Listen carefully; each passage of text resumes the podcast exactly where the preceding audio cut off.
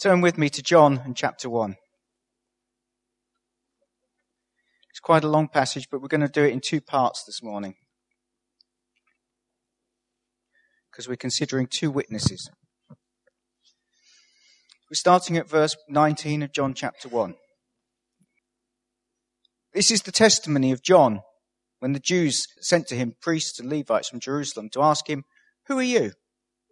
And he confessed and didn't deny, but confessed, I am not the Christ. They asked him, What then? Are you Elijah? He said, I'm not. Are you the prophet? And he answered, No. Not getting the message, are they? Then they said to him, Who are you? So that we may give an answer to those who sent us. What do you say about yourself? He said, I'm a voice of one crying in the wilderness, make straight the way of the Lord, as Isaiah the prophet said. Now they'd been sent from the Pharisees, and they asked him and said to him, Why then are you baptizing if you are not the Christ, nor Elijah, nor the prophet? And John answered them, saying, I baptize in water, but among you stands one whom you do not know. It is he who comes after me, the thong of whose sandal I am not worthy to untie. These things took place in Bethany, beyond the Jordan, where John was baptizing. The next day he saw Jesus coming to him and said, Behold, the Lamb of God who takes away the sin of the world. This is he on whom, of whom I said, after me comes a man who was a higher rank than I, for he existed before me. I didn't recognize him, but so that he may be manifested or demonstrated to Israel. I came baptizing in water. John testified saying, I've seen the Spirit descending as a dove out of heaven, and he remained upon him. I didn't recognize him, but he who sent me to baptize in water said to him, He upon whom you see the Spirit descending and remaining upon him, this is the one who baptizes in the Holy Spirit. I myself have seen and have testified that this is the Son of God. And this passage begins with, with the introduction of John the Baptist, with those in authority in Jerusalem. And as the passage unfolds, it later moves into Jesus' encounter with Nathanael, as we'll come to a little bit later. But first, this, this incident, this discussion, this dialogue between John the Baptist and those who had come from Jerusalem. They'd come to find out who he was. They'd come to say, Who are you? What are you doing? Why are you baptizing? What's, what's this, this thing that you're doing here? And he told them very clearly, I'm not the Messiah. I'm not the Christ. And he also confirmed that he wasn't the prophet or Elijah. Now, we may uh, be intrigued as to why um, they thought he might be either of those, but we'll come to that in a moment. But who is the prophet that he's talking about when he says, I'm not the prophet? Tell my Bible school students, can't you? Say it louder. The one Moses promised. That's right. Deuteronomy chapter 18, verse 15 to 18, Moses promised the people that after him, God would raise up another prophet just like him. And that's what they're saying. Are you that prophet that Moses promised to us that would come? And he said, No, I'm not that prophet. Um, and John emphatically says it's not him. In fact, that prophet is in fact Jesus himself who was coming. Then John also denies being Elijah. He's asked this question because of what it's prophesied in Malachi. And just keep your finger in John and turn back a few pages to Malachi in chapter 4.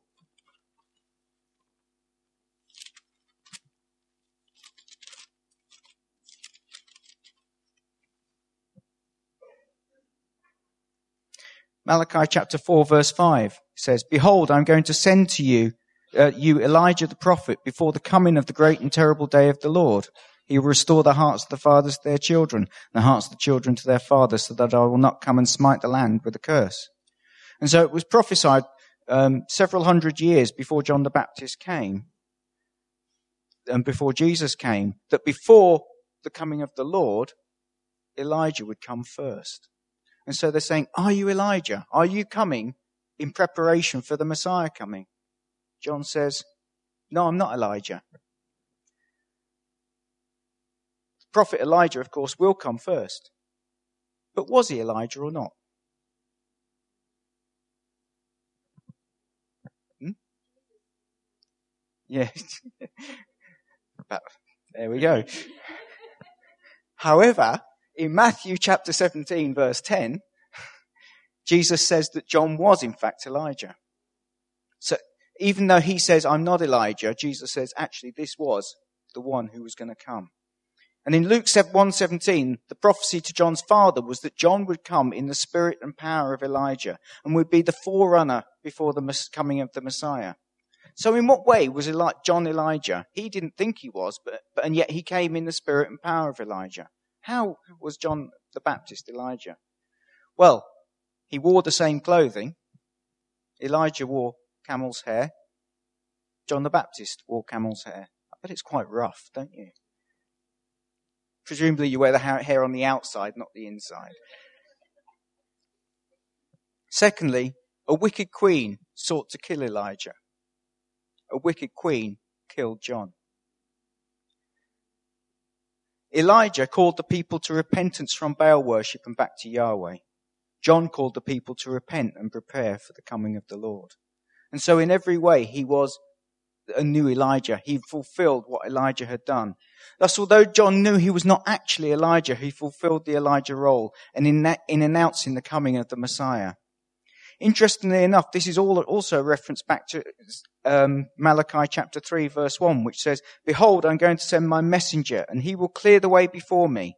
And the Lord whom you seek will suddenly come into his temple and the messenger of the covenant in whom you delight, behold, he is coming, says the Lord of hosts.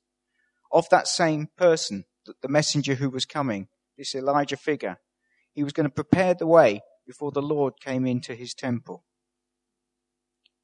What are we celebrating today? Palm Sunday when Jesus came into the temple.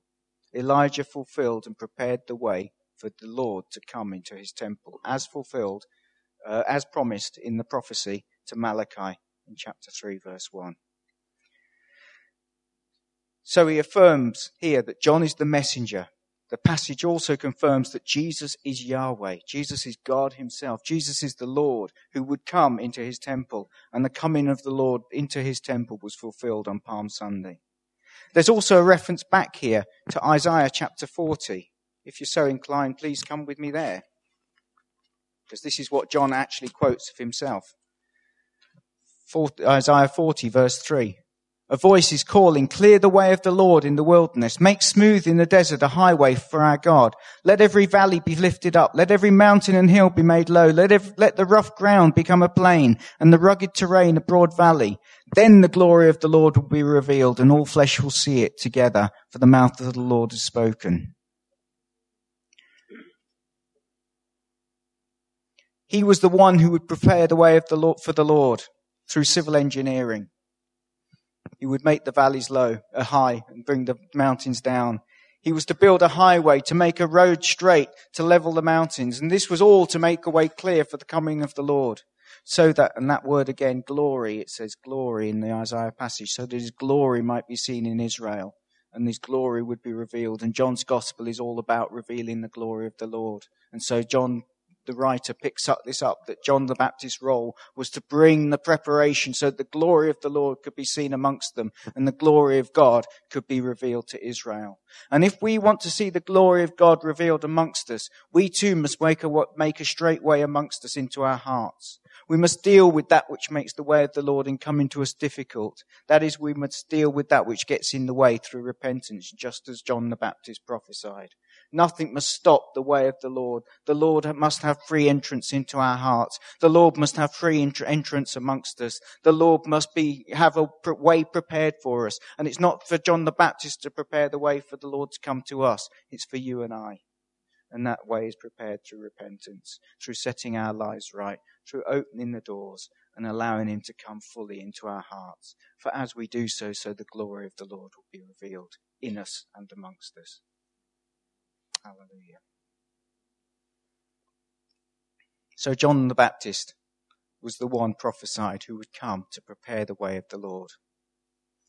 In the course of this chapter, in chapter 1, John of John, Jesus is assigned a number of titles, and John the writer is making very clear in this first chapter who we believe Jesus is. We saw last week then that in chapter 20 verse 30, 31, John's whole purpose was that you might grasp who Jesus is. that you might know that he's the Messiah, the Son of God. And by grasping that fact, you might believe in him. And so John, the writer, is making clear in this passage who Jesus is. And he gives him various titles. The first one is in John 120, where he says, no, it's not in 120.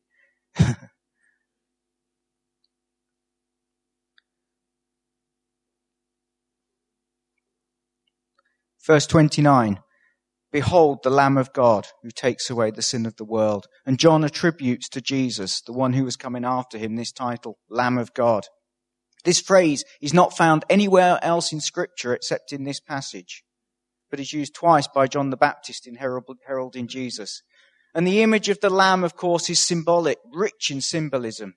The sacrifice of the Lamb provided atonement for sin. Further, the Passover lamb, though not a sacrifice for sin, symbolized deliverance from evil and from captivity. Also, this image relates back to the suffering servant of Isaiah, which says in Isaiah 53 7, he was led like a lamb to the slaughter and like a sheep before his shearers, so he opened not his mouth speaking of the messianic figure that was coming. The image of the lamb is a powerful image that, that John picks up and says, Jesus is the one who's going to fulfill everything that was spoken of the lamb in the Old Testament. And finally, it prefigures the horned lamb of Jewish thought who would bring about the judgment of the wicked and the salvation of the righteous in a decisive way at the end of the present age. It's the lamb that sits on the throne. It's the lamb that brings judgment. And that's the image of the lamb that you see in Revelation. And it's, of course, this image that John picks up in the book of Revelation, as we said. And so John the Baptist here is saying, everything you know about the Lamb from the, from the Word of God, everything you've read, everything you've heard, it's all being fulfilled. For this one who's coming is the Lamb of God.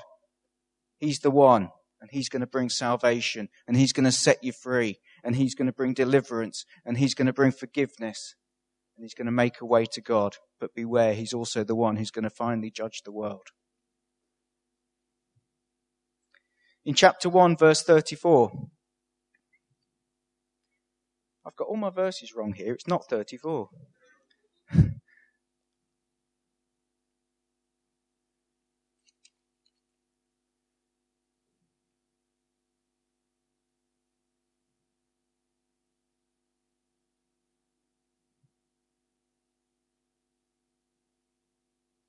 Well, somewhere in there.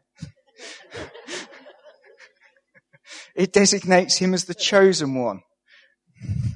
The chosen one. Sorry?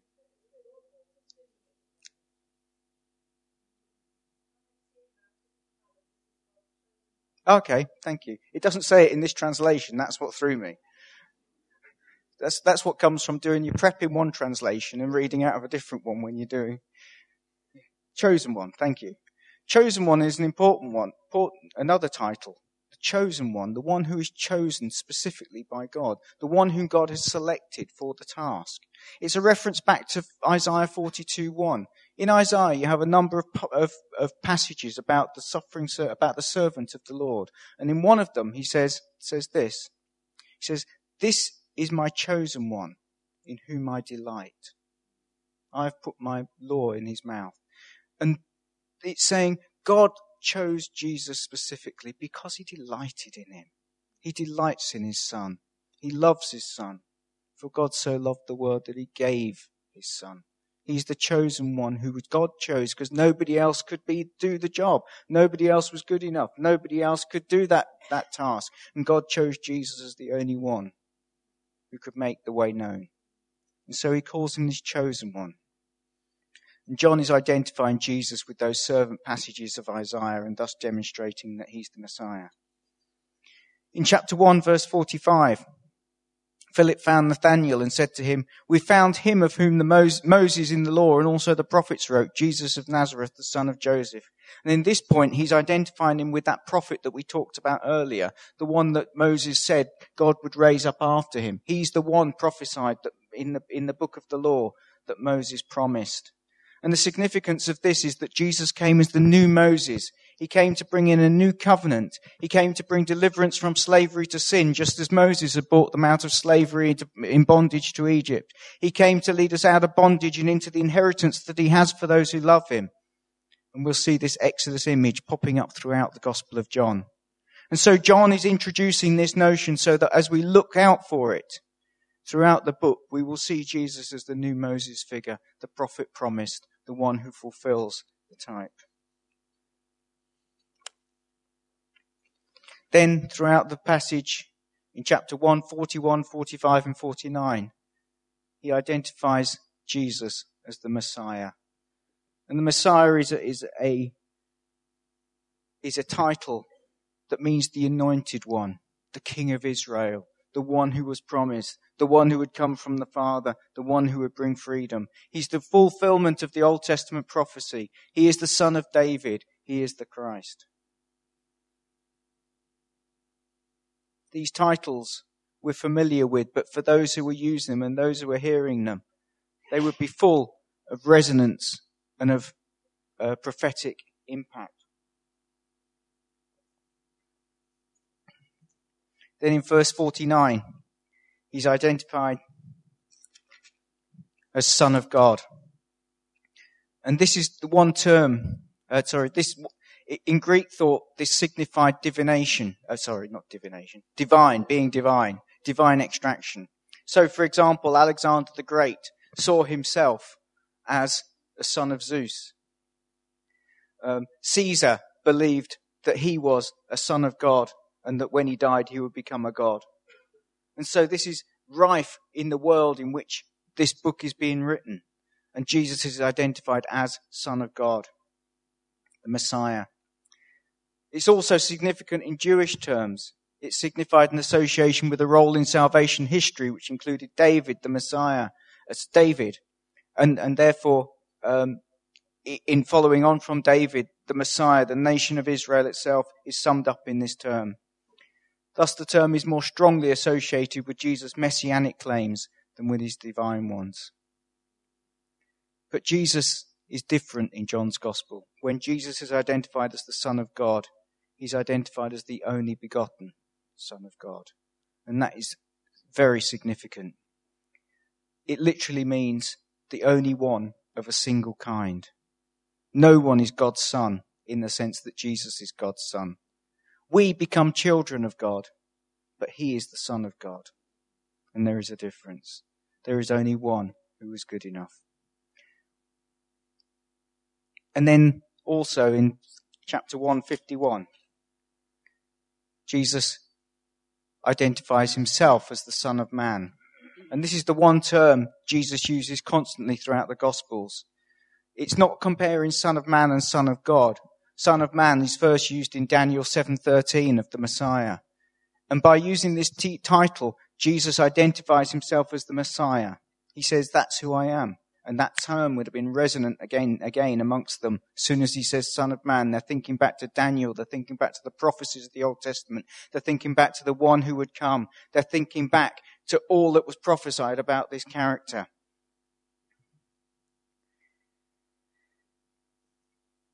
The Gospel of John presents an extended discourse on this term and makes Jesus the explicit, um, and, makes, and Jesus makes the explicit claim that he is the Son of Man, that he is the one who fulfills all of that prophecy.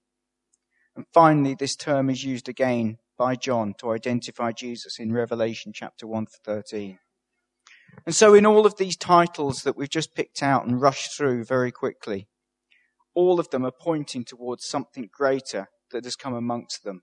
That Jesus was not just a man who came to John but the Baptist to be baptized, but that John is pointing out in all of these titles that he is something far more, that he's the fulfillment of the Old Testament prophecy, that he's the one who everyone's been expecting and waiting for, that he's the one who's come into the world to do something that nobody else could do, that he's the one chosen by God, that he's the one with the title above every other name, that he's the one who's come as Messiah, as Savior, as Deliverer, as conquering King, and as the one who would set up a new kingdom. And all of these titles point towards that in this chapter.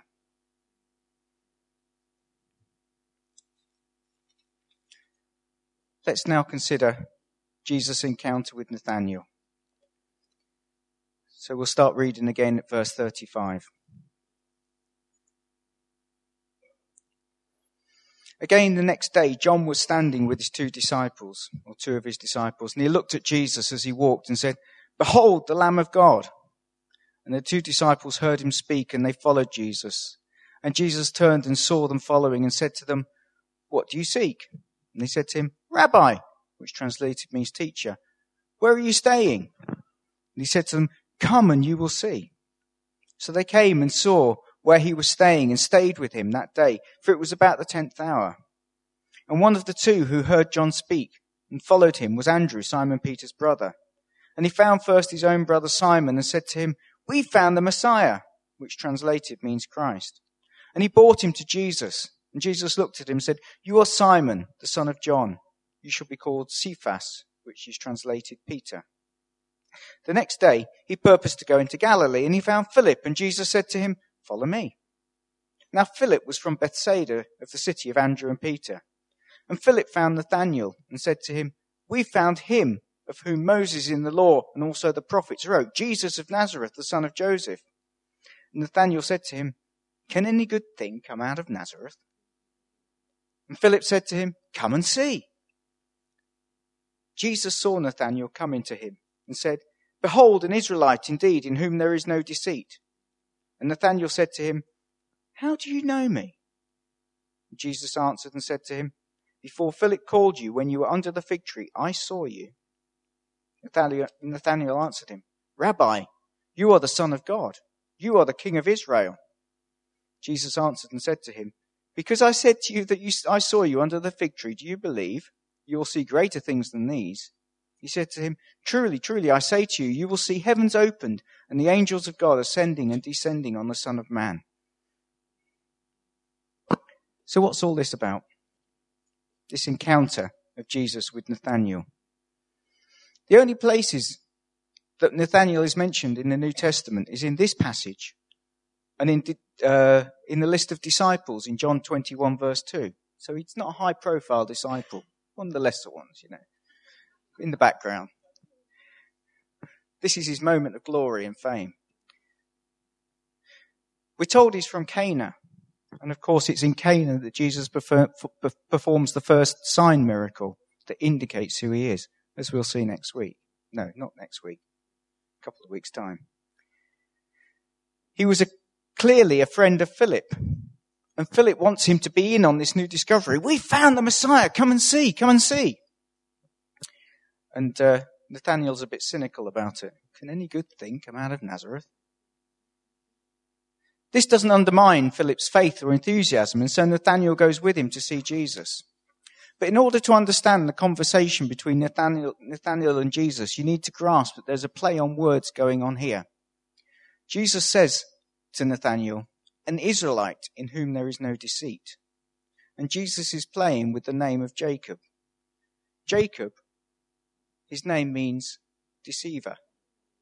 After he encountered God, he became Israel. And Jesus is saying, You, Nathaniel, are like Jacob, not when he was a deceiver, but after he'd encountered God. You are a true Israelite. You are the one that I came to make Jacob like when I encountered him when he was coming back to Israel, to the land an Israelite in whom there is no deceit. He is effectively saying an Israelite in whom there is no Jacob. So Jesus is identifying Nathanael as a man of integrity and as a man who had encountered God. And that's why Nathanael responds by saying, How do you know me? Clearly, Jesus has seen right through him to his character. Jesus identified what his nature was. In response, Jesus identifies that he saw him prophetically before he saw him physically he saw him under the fig tree. And the fig tree is also a reference to Israel. There are three trees in scripture used to identify with Israel the vine, the olive, and the fig tree. And they all bring out different aspects of what Israel is like.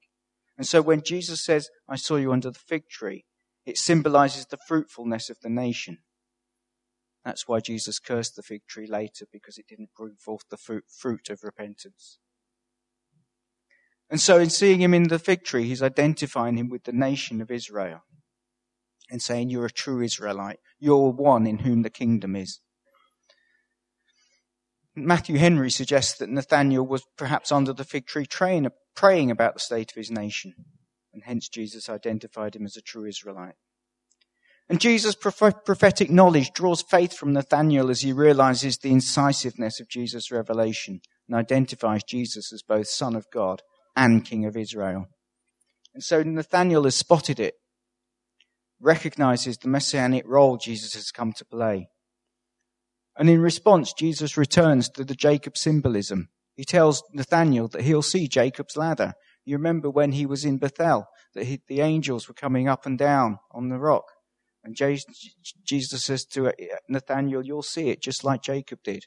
Only you're not going to see the passage between heaven and earth at a rock in Bethel. You're going to see it on me because I'm the one who is bringing the life of God. And there is movement between heaven and earth while I'm on earth. And you will see power and you will see miracles and you will see healing. And all of that will reveal that you're in the presence of the living God.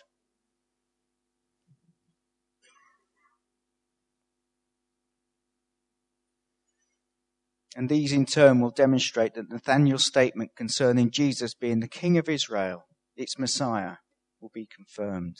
And so that whole passage is symbolic and prophetic. But it's an encounter that was life changing for Nathanael. So in this passage, we've encountered two early witnesses of who Jesus is. The first one, John the Baptist, identified Jesus, Jesus by a number of titles, but especially as the Lamb of God who takes away the sin of the world, and thus affirms the sacrificial role that Jesus had come to play. And he also identifies him as the baptizer in the Spirit. The second one, Nathanael, identifies Jesus as Son of God and King of Israel, and thus affirms his messiahship. The platform that John builds in this first chapter is foundational for the rest of the gospel, as we shall see. And the key for us is to understand that John is leaving us in no doubt as to who Jesus is, so that we might believe in him and through believing might have eternal life. As we enter Holy Week, remember that it, who it is we are celebrating, especially in the Passion. Give thanks to God for the salvation that's come to us through the Son of God, who came to earth for you and me, because it's in this that everything changes the kingdom comes. Life begins eternally now. Put your trust in Him and trust Him for the future. Let's pray. Father, we thank you for your word and that, Lord God, as we grapple with it and you reveal the treasures that are in it, so, Lord God, we are enlivened and encouraged.